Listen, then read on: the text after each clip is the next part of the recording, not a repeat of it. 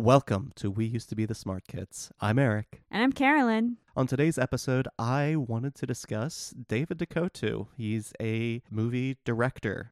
Carolyn, I've mentioned him briefly to you. Do you remember anything I've told you? That's a no. She doesn't listen when I talk.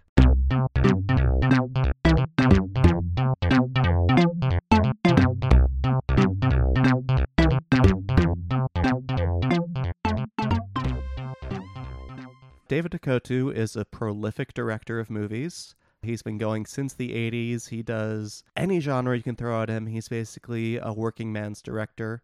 He just appears in my collection sometimes. I pick up a movie at the thrift store and say, hey, this looks just dumb enough to be entertaining. And look who it is, our old friend David. But the thing I find most fascinating about him is this series of sex horror comedies he did in the 80s. He is a gay man trying to interpret these straight sex horror comedies, and I think the results are just kind of fascinating. The three movies I always end up coming back to are Sorority Babes in the Slimeball Bowl O-Rama. That's the actual title? That's the actual title.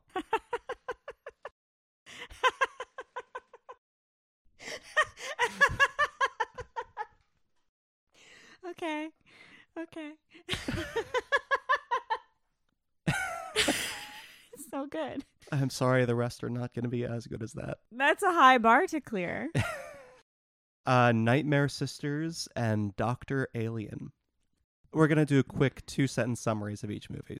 Sorority babes and the Slimeball Bowl O-Rama. Some nerdy frat boys get caught peeping on some sorority sisters as they're getting initiated, and get caught and have to go with them for the last portion of the initiation where they have to go steal a trophy from a bowling alley, and the trophy turns out to house an imp that grants them monkey's paw wishes.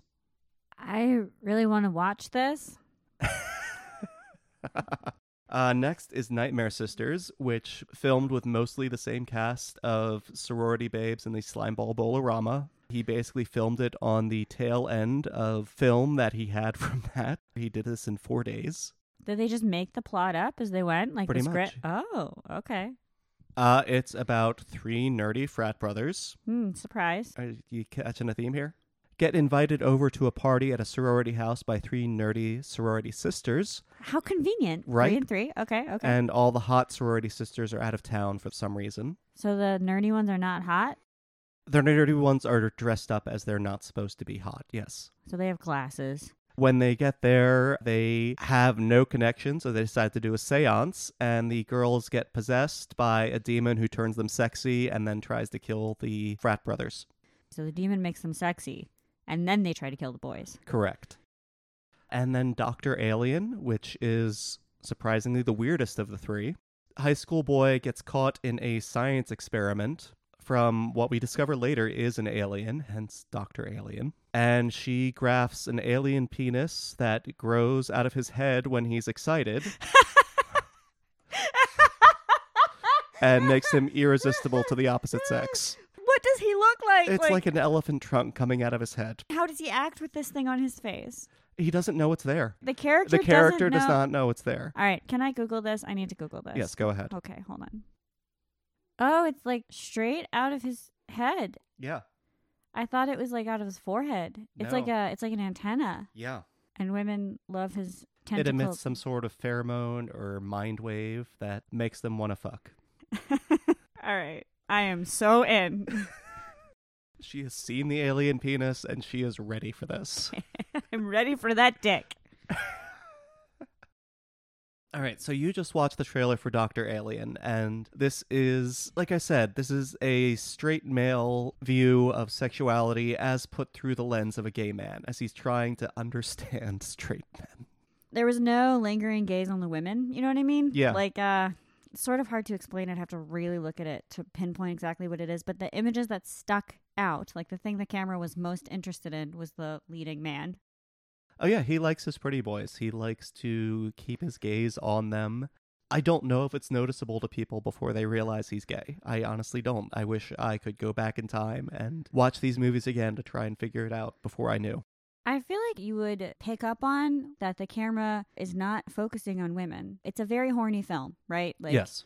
the trailer is super crazy horny. Yes. But the thing that is sticking out to me is not the sexy Dr. Alien, which Mhm. should be the image that is strongest in my mind, right? yeah. It's definitely the guy's doofy face. Like Yeah. that had way more screen time and way more prominence hmm than this like beautiful bombshell blonde. Yeah. Way more focus. It's he's trying to get you to develop a crush on the main character, basically. 100%. Yeah. Like the woman is very incidental. If you can't identify him, you want to be in love with him, basically. That is a technique, I feel. This is one of his, I don't want to say better films, but more technically competent films. So is he a good director or is he like He's an interesting director. okay? Like, he gets the job done. Mhm. Dr. Alien, I feel, is his magnum opus of 80s teen sex horror comedies. That genre, man. Just the fact that that genre exists is kind of beautiful. It's a lot of words. like that is a straight male fantasy that you become irresistible to women. You're not arguing, you're not agreeing either. There's literally no argument. Like, Yeah. yes, I have heard the rumor that men fantasize about all women throwing themselves at them. this is what I think he does best. He takes this straight male fantasy and he twists it. He's like, I'm looking at this from the outside. Here's how it actually would go down if all the women threw themselves at you. Part of the horror is the fantasy and the fantasy going wrong. It's not boobies everywhere. There's also like armpits, guys. No, it's not armpits. He's not going to horrify you with armpits. He's going to horrify you with the aftermath of, hey, you just kind of fucked that dude's girlfriend. How do you think this is going to play out once she's not horny anymore? Oh, that's messed up. Yeah. Aside from making this horrifying, he's also deliberately parodying this idea of male sexuality in regards to heterosexuality. He turns female characters into plot devices, which Sounds par for the course. sounds par for the course, but makes them plot devices for punishment rather than for rewards. I think that's interesting, and I think that's a lot of why a lot of actresses like to go back to work with him because that is different from what was normally being offered in the 80s. You were a reward, or you were some unattainable goal that you realize, oh, I can't reach that, so I'm going to settle for this girl next door. Or that unattainable goal isn't as hot as I wanted. And this is something new. This is something different. This is what brings me back to these ideas. so take me through the first film, the slime ball film. Uh, the sorority girls in the Slimeball Bowl-o-Rama, the monkey's paw wishes. One of the characters is literally fucked until he does not want to fuck anymore. They turn one of the sorority girls into a sex machine that just wants to have sex with him, and he is just laid there and humped until he tries to crawl away. ah, so good. And I think what really made me want to do this episode, what was my in, is they made a sequel in the last year to Sorority Girls and the Slimeball Bowl-o-Rama 2. What? Yeah. Is it a porn? It is not. Okay, what is it? Uh, it's a straight guy trying to recapture the magic of this. Oh no. So to me, it sounds like the thing that is enjoyable about these films, because they're shot through the lens of a gay guy, hmm and so he sees like this sort of twisted thing to these male fantasies that just makes you uncomfortable. Like he takes them to an extreme. If you hand that over to a straight guy, he's just not going to be able to take them to an extreme. I don't think. One of the monkey paw deaths in the new one is a guy and a girl fucking so much that they merge into each other. Oh my gosh, my buddy's gonna go bang this girl and merge with her and not be the same person I knew before. This is one of the monkey paw wishes. This is one of the victims. And then how do they treat the merged person afterwards? As a horror. And what does the merged person feel about being merged? They're very happy about it. They're like, oh my god, I'm in bliss. And I feel like that's the difference between the outsider view of these sex horror moments and someone coming from the inside. This is a straight male fear that I'm going to lose my buddy because he's going to get with a girl and change and not be the same person I knew. This is horrifying because they've lost their identity. That's what they find horrifying about sex that's not happening to them. It can change someone, it can take someone away from them. As opposed to David DeCoteau, his idea of that is having too much of a good thing, having, oh, this is what you want, well, here's what happens when you get too much of it. I don't know if you're being punished for your straightness in these movies, but it kind of almost feels like it. Like you're definitely being mocked. Your straightness is being mocked through all of these. I really like this. like I don't know that I would watch them and be like super into them. I probably wouldn't, let's be real. Yeah. But I, I'm really into this idea that you take a schlocky genre and you use it to attack the patriarchy. Attack and also revel in because he knows who these movies are being made for. That's why in Nightmare Sisters there's a five minute long scene of all girls in a bathtub. It sounds so boring. Right? Is it boring? it's a little boring. But he knows what his audience is, and that's still making fun of them. Oh, this is what you want? Okay, have it. Five fucking minutes of these three actresses naked in a bathtub. It's bubble bath time. We're going to put in the sound effects of running your finger across a balloon whenever they soap up their boobs. Did he really? Yes, he did. Oh my god, that's so good! Ah, that's so good. It sounds like he's doing a, that really good job that like good horror does of combining these two totally normal feelings. Like it's super uncomfortable when you put them together. Like Yeah. the thing that you love and then the thing that you hate. He's violating the sanctity, and that's what good horror does. I mean, I'm not going to call this good horror, but he knows what he's doing. And he is making fun of straight male fetishes. One of the girls dresses up as a little girl with a lollipop when she gets possessed by a demon. Uh, another one dresses up as Jane from Tarzan. Is that a fantasy? I mean, it's a girl in a bikini. He treats it like, oh, this is a common male fantasy, guys. You like this, right? And I think that's also hilarious. You're like David DeCoteau. I think you got distracted when you were watching Tarzan. mm-hmm.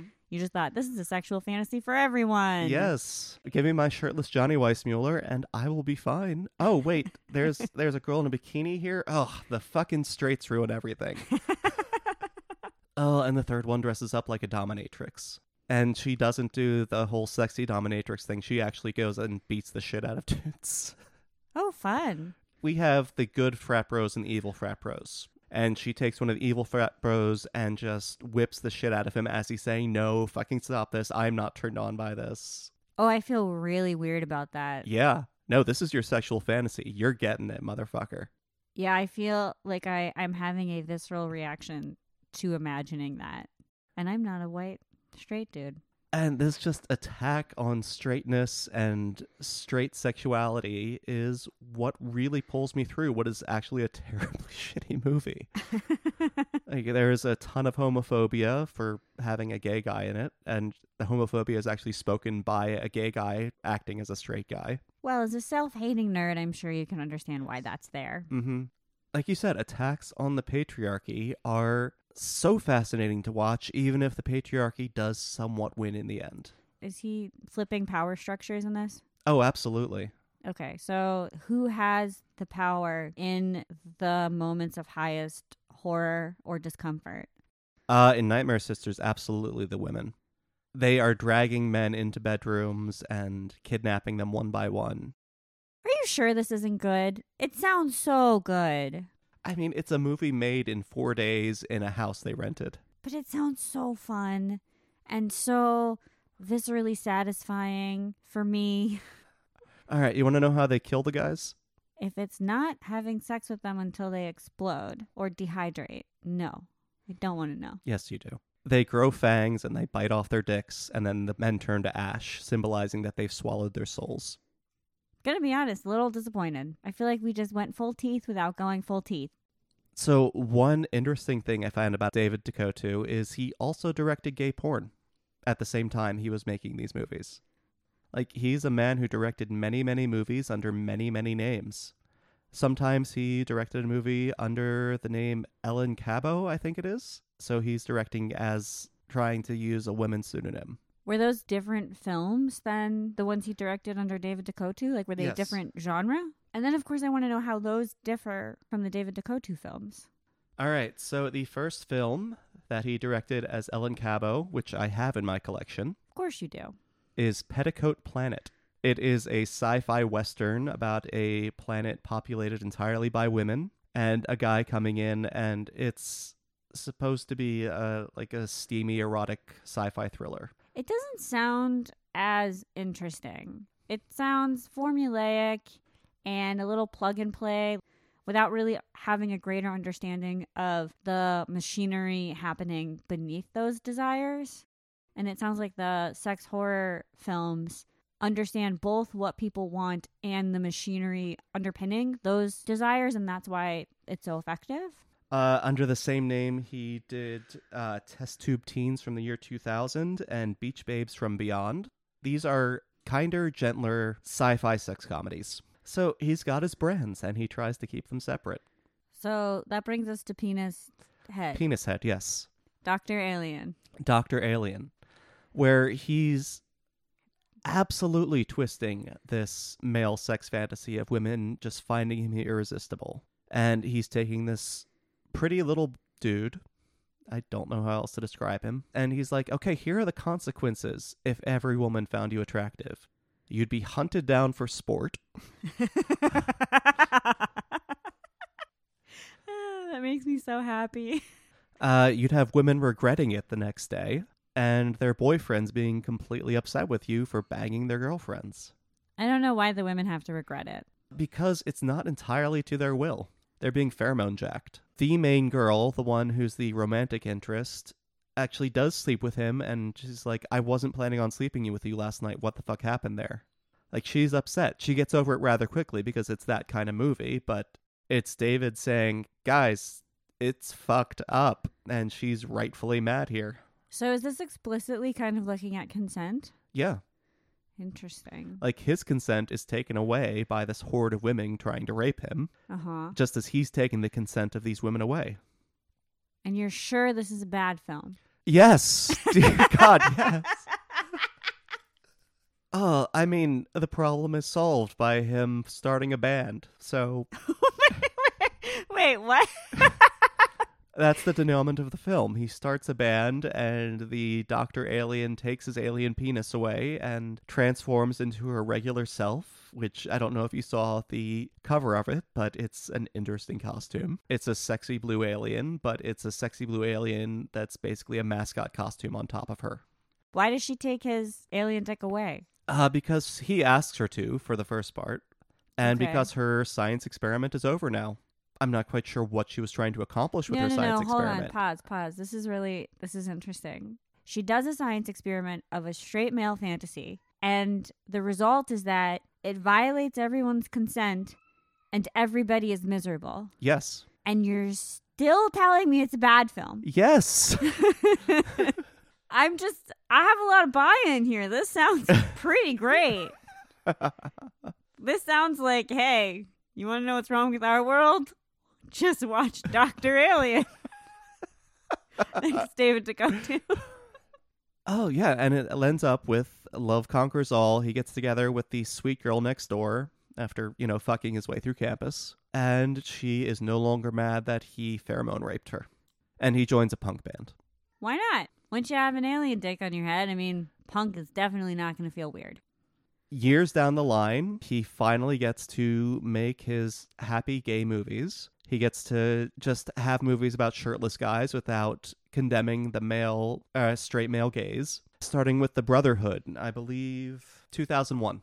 You sound less than enthused about these films. Oh no, he loses his bite entirely because he's getting to make these not quite explicitly gay because it's 2001, but he's Mhm. getting to make his five shirtless guys wandering around and being manly. Picked up a movie recently called Speed Demons. They actually make fun of a guy for wearing a shirt in the movie. The guy shows up to a party of shirtless guys, like, why are you wearing a shirt, buddy? Are shirtless guy parties a real thing? I, I've never been invited to one, but I don't look as good without a shirt on as the men in the David DeCoteau movies. So Were there women at the shirtless man party? There was one, but she was like, I'm more man than all of you. she did not take off her shirt. Well, obviously not. The alpha male doesn't take his shirt off. Anyway, he loses his punchiness because he gets to linger on the things he actually wants to see instead of, okay, it's boobs, it's boobs o'clock, moving on, thank you. Except for when it's boobs o'clock for five minutes in the bathtub. I think he's finally happy he gets to do this. He finally gets to use his gaze instead of what he is assuming the straight male gaze is. So the plots are played straight, and the love interest is just kind of an afterthought. It's really about the relationships between the guys. So now that I've told you all about our friend David DeCoteau 2, what is your takeaway from this? Do you think that's interesting? Would you want to track down any of these movies? Yes. No, I'm genuinely mad that you're telling me that this isn't actually a good film. If the target audience for this film wasn't straight men, but everything else was the same, I think it would be a cathartic watch. Yeah. A funny, cathartic watch. Kind of Midsommar, but less disturbing. Give me the power. I want it. I'm going to drag men into bedrooms with me because they want to have sex with me, and then I'm going to low key murder them. Deeply satisfying film. but you're telling me it's not, and that kind of pisses me off. It makes me mad. Why can't I still not have the thing that is really for me, but I still can't have it? It's still for the men. I mean, this is pinky violence all over again. It's something made to criticize the straight male gaze, but it's also For them. for them. Can't I criticize them for me? No. We're going to find something that does that. Okay, one day. One, day. One day. Speaking of, this has been We Used to Be the Smart Kids. I'm Eric, I'm Carolyn. and now you're smarter and hornier.